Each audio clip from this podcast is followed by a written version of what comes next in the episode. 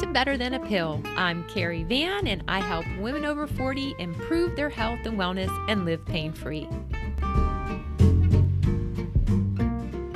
Welcome back to Better Than a Pill. Today, I'm so excited to have Victor Briere on as a guest.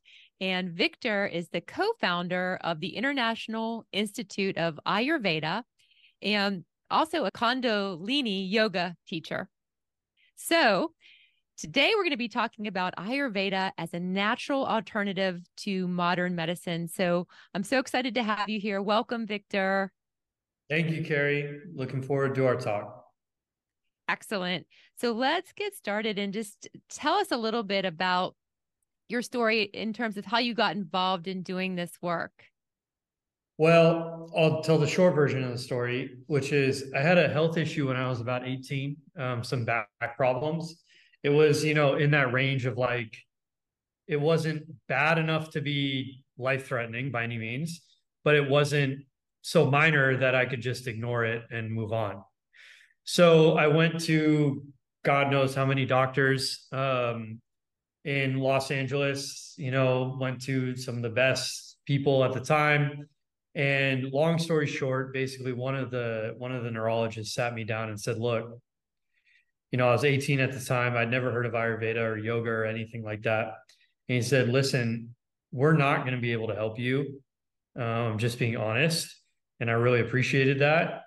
He said, you know, you're, you're in that range where you, you don't have anything that's life threatening. Um, it's not something that fits into our insurance rubric.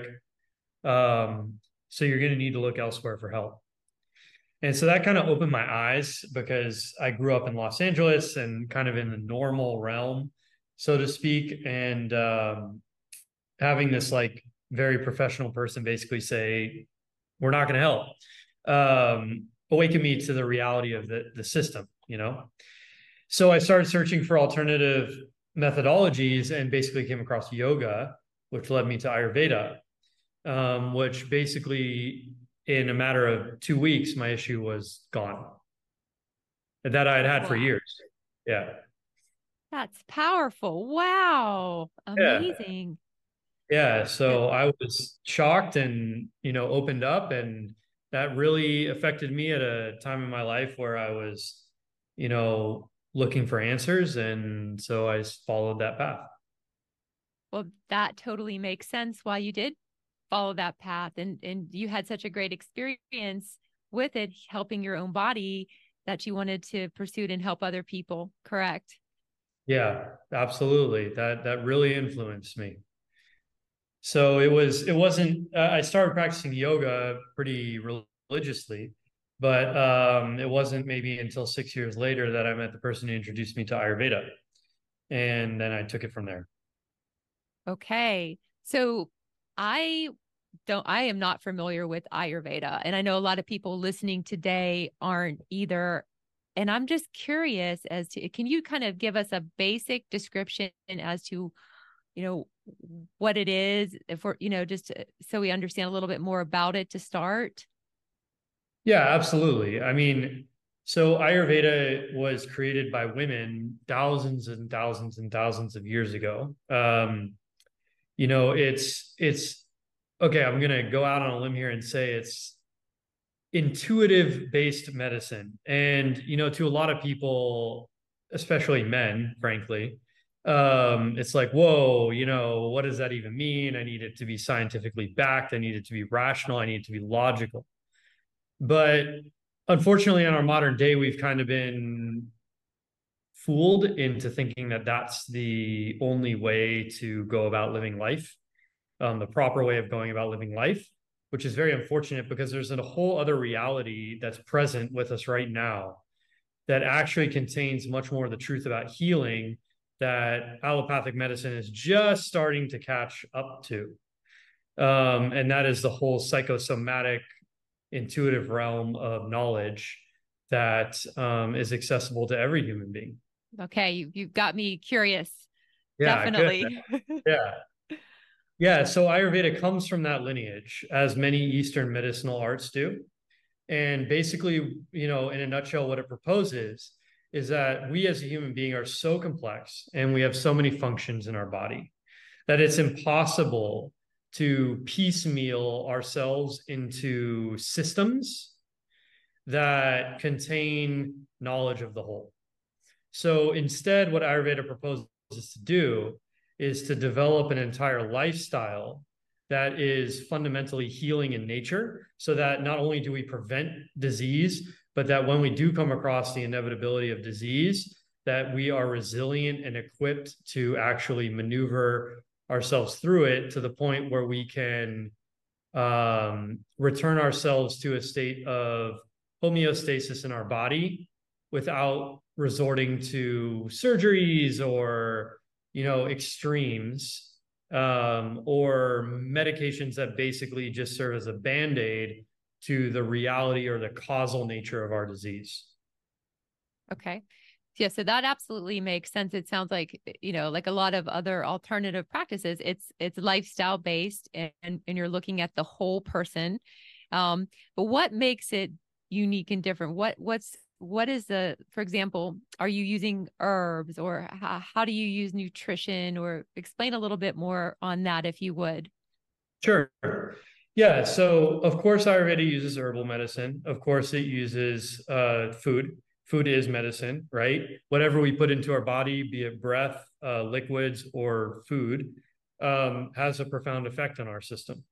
And we've lost touch with that with kind of the modern idea of dietary uh, principles like calories and stuff like that. That's just it's just not enough to capture the range of what the human being is. And so Ayurveda tries to combine and synthesize all those to help us stay in balance with what our constitution was when we were born or actually conceived, really. So the idea in Ayurveda is that you're conceived and you have a balance point that's set at that conception and everybody's a little bit different although there are archetypal themes. And going through life you want to stay as close to that balance point as you can. And the way to do that is to honor your nature. And that's a whole that's the whole art and science of ayurveda is how do you honor that nature? So by you know what you put into your mouth what you perceive through your sense organs sight touch hearing s- smell taste um, all that that's all part of what we consume. And then our body digests what we consume, and our body's ability to transform that into our bodily tissue determines how healthy we're going to be. Okay. And so we all have different natures, right? Yes. Yes. And how how does a practitioner I guess put you know how do you make use of the different natures and and what's different for each person in terms of how you treat them I guess I'm wondering Yeah, of course. So like for example, let's take you for example, right? If you don't mind. So you have almond shaped eyes, your eyes are blue, you have blonde hair, your complexion is reddish, all those things tell me as an Ayurvedic practitioner that you're a pitta prakruti. And those are fancy Sanskrit words that you don't need to memorize, right? But basically it gives it gives me a sense that your body is geared towards a certain elemental composition. And if you were to stray from that elemental composition you're going to get sick. If you maintain that elemental composition you're going to be healthy.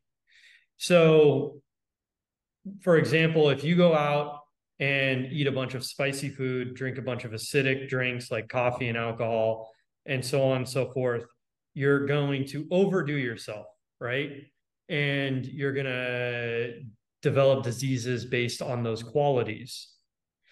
And so an Ayurvedic practitioner is trained to know what those qualities are and to say, hey, you're someone who already has a lot of this type of quality, which namely is acidity.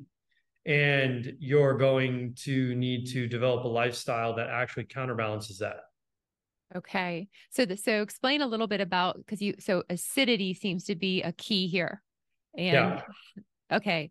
So so you're trying to is that what what unique to the person like how much acidity they get into their their diet for example? Correct. Correct. Yeah. Okay. so for you it's going to be acidity. For someone else they may need more acidity right? Okay. and that's what an ayurvedic practitioner is trained to do is to tell those sorts of things just by looking at you. Because our makeup um, exposes us let's say right? So So someone else who has a much uh, less acidic system by nature is going to actually need to imbibe the same substances that you should avoid. And that's something that allopathic medicine doesn't take into account much. Right. So allopathy kind of just says, okay, you have a symptom, you have a disease, here's a pill for that disease.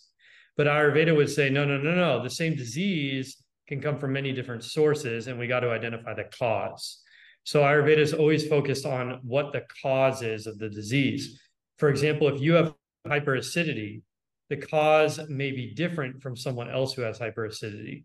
And so the treatment is going to be vastly different, even though the disease and the symptoms are the same.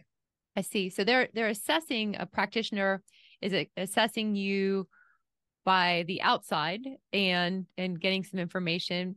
What how how else do they diagnose and and recommend treatments besides the visual component?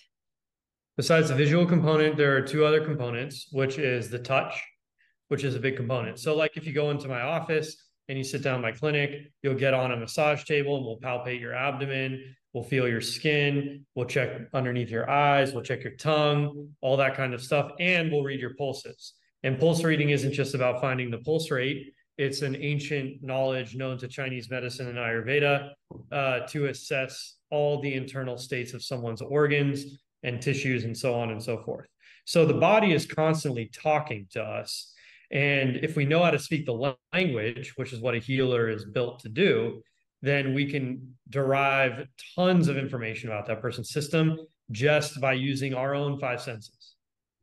That's pretty fascinating. Yeah. And so a lot of a lot of allopathic doctors, not modern day, but maybe in the 40s and 50s, relied on the same techniques. I see.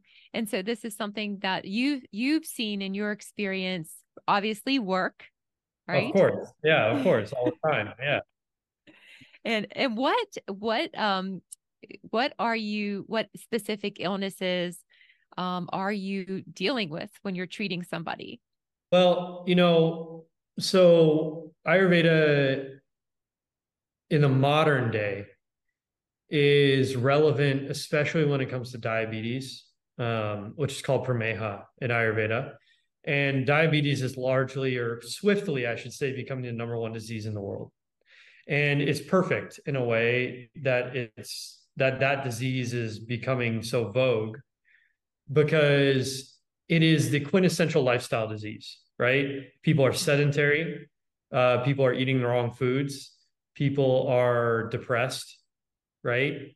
Um, and all those things combined create what is known as diabetes. It's not a coincidence, right? Okay. So, you know, in the United States, uh, there's some ungodly percentage of people who have prediabetes and diabetes.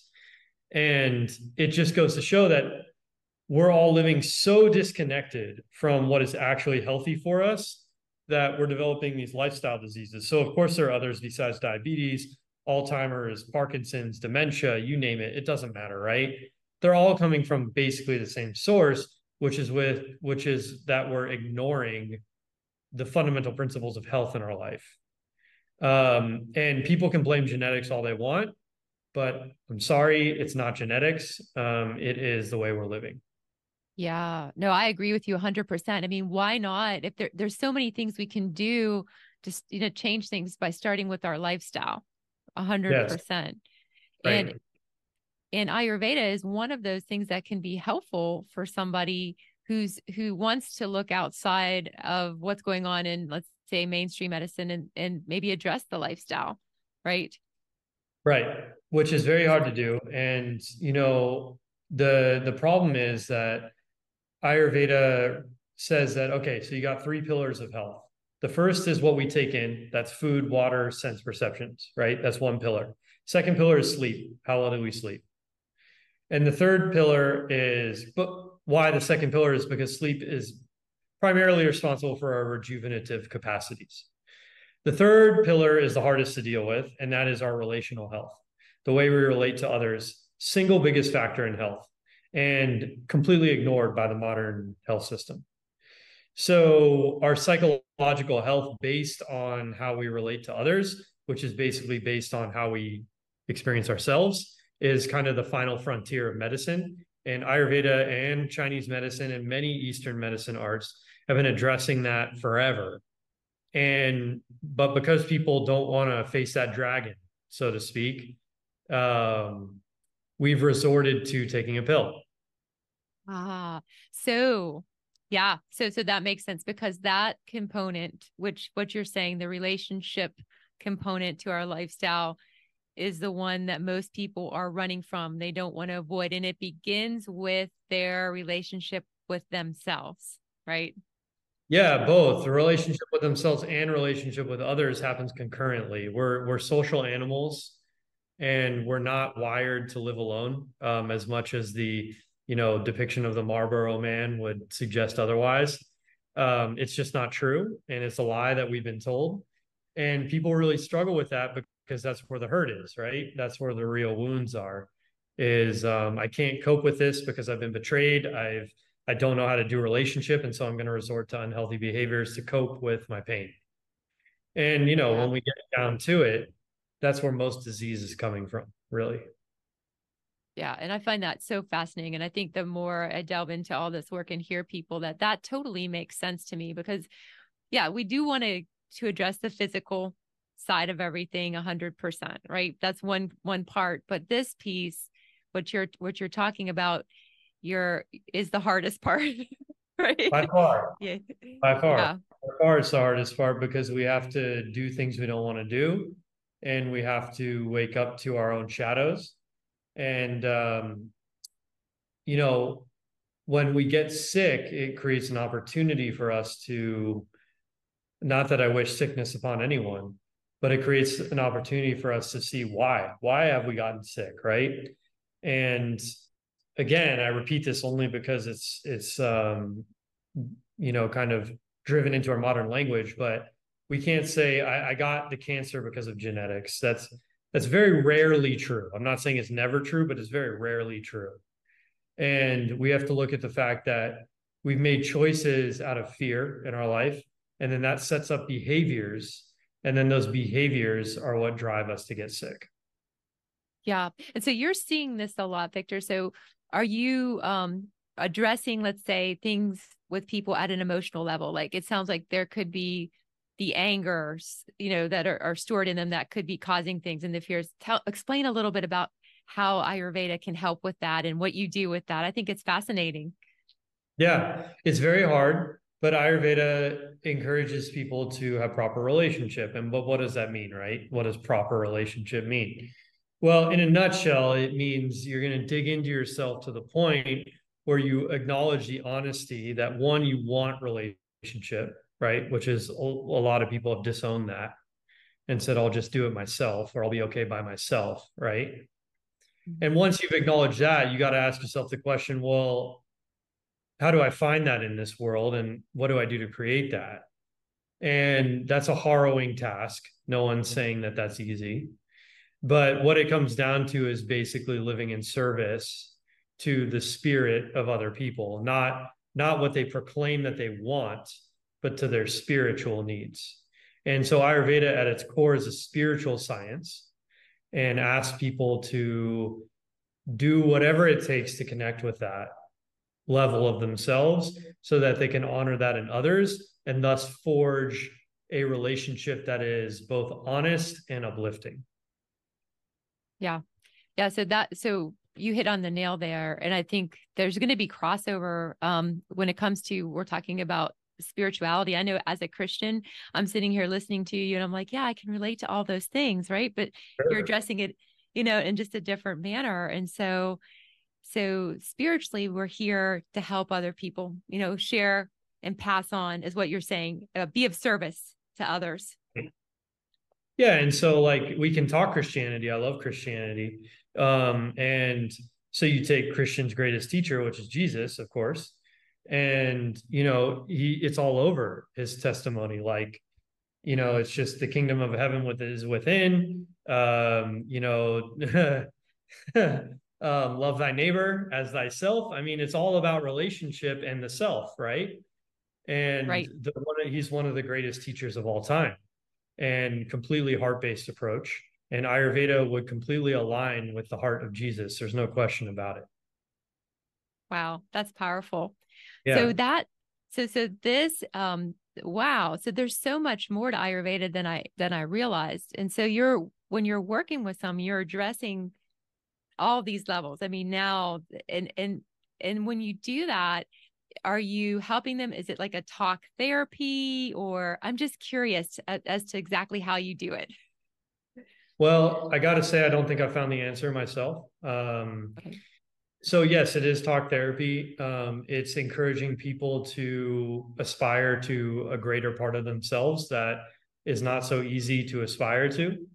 Um, it asks you to do things you don't want to do, right? Because of your own fear and resentment, one's own fear and resentment.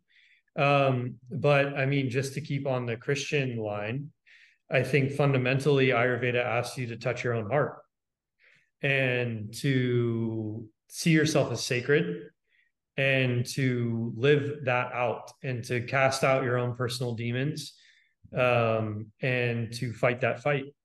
That's what Ayurveda is basically asking you to do. And it's asking you to do it in a very real and practical and earthy way.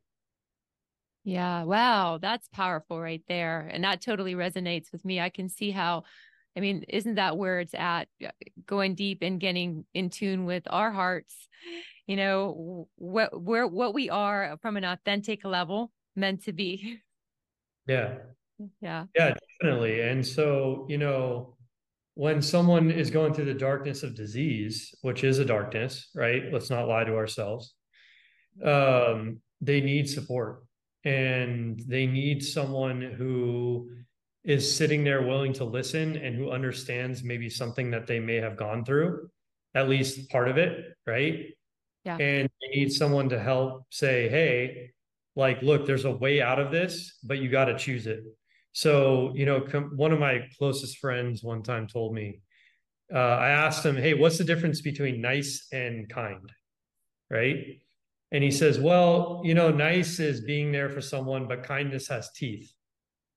Mm. And um, I'll never forget that because what I it asks you to do is to basically for the practitioner and and the person sitting in the chair across from the practitioner is to say hey man have some teeth right? You got to bare your teeth at this disease and you got to fight for yourself a little bit because what how you have been living is not honoring the level of yourself that you could live. Not an easy thing to do.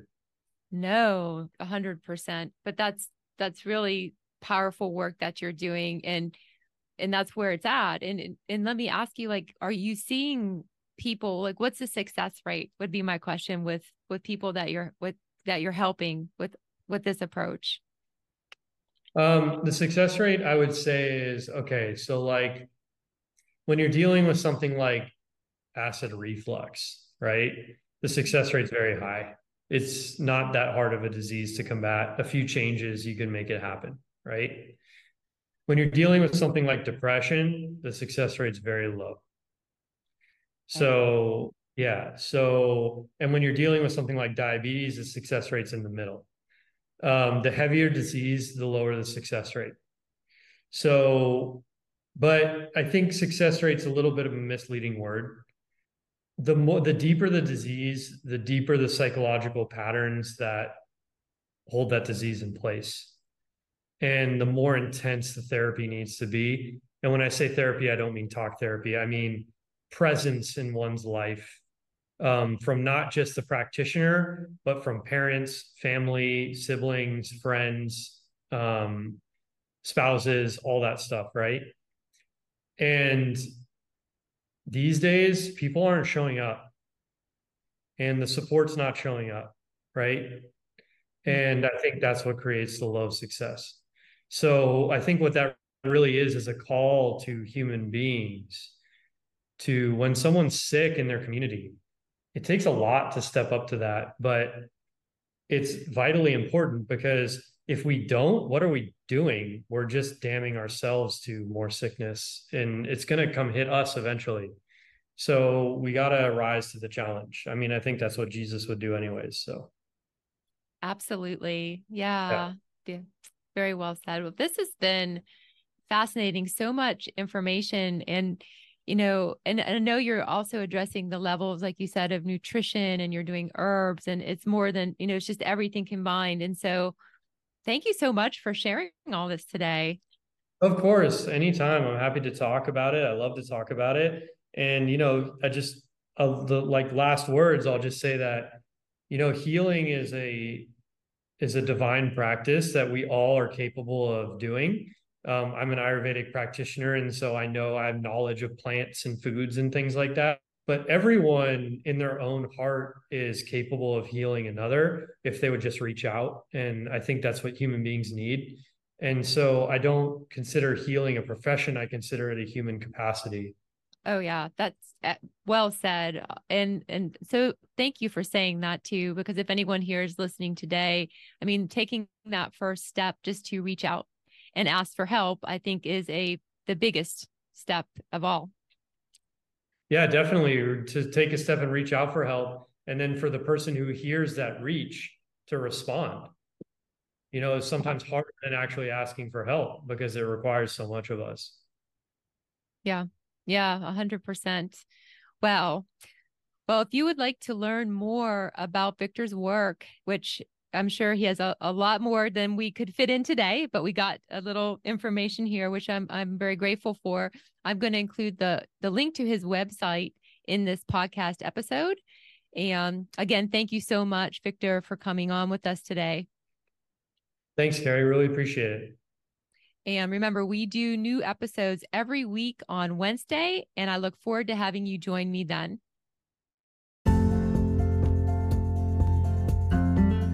I just want to thank you so much for taking the time to join me today. If you want more information about the podcast or to hear the latest episode, go to movementcraft.com slash podcast. If you enjoyed the episode and found it helpful, please make sure you subscribe and share with a friend or family member because our whole goal here at Better Than a Pill is to empower you with lifelong tools to live healthy and pain free.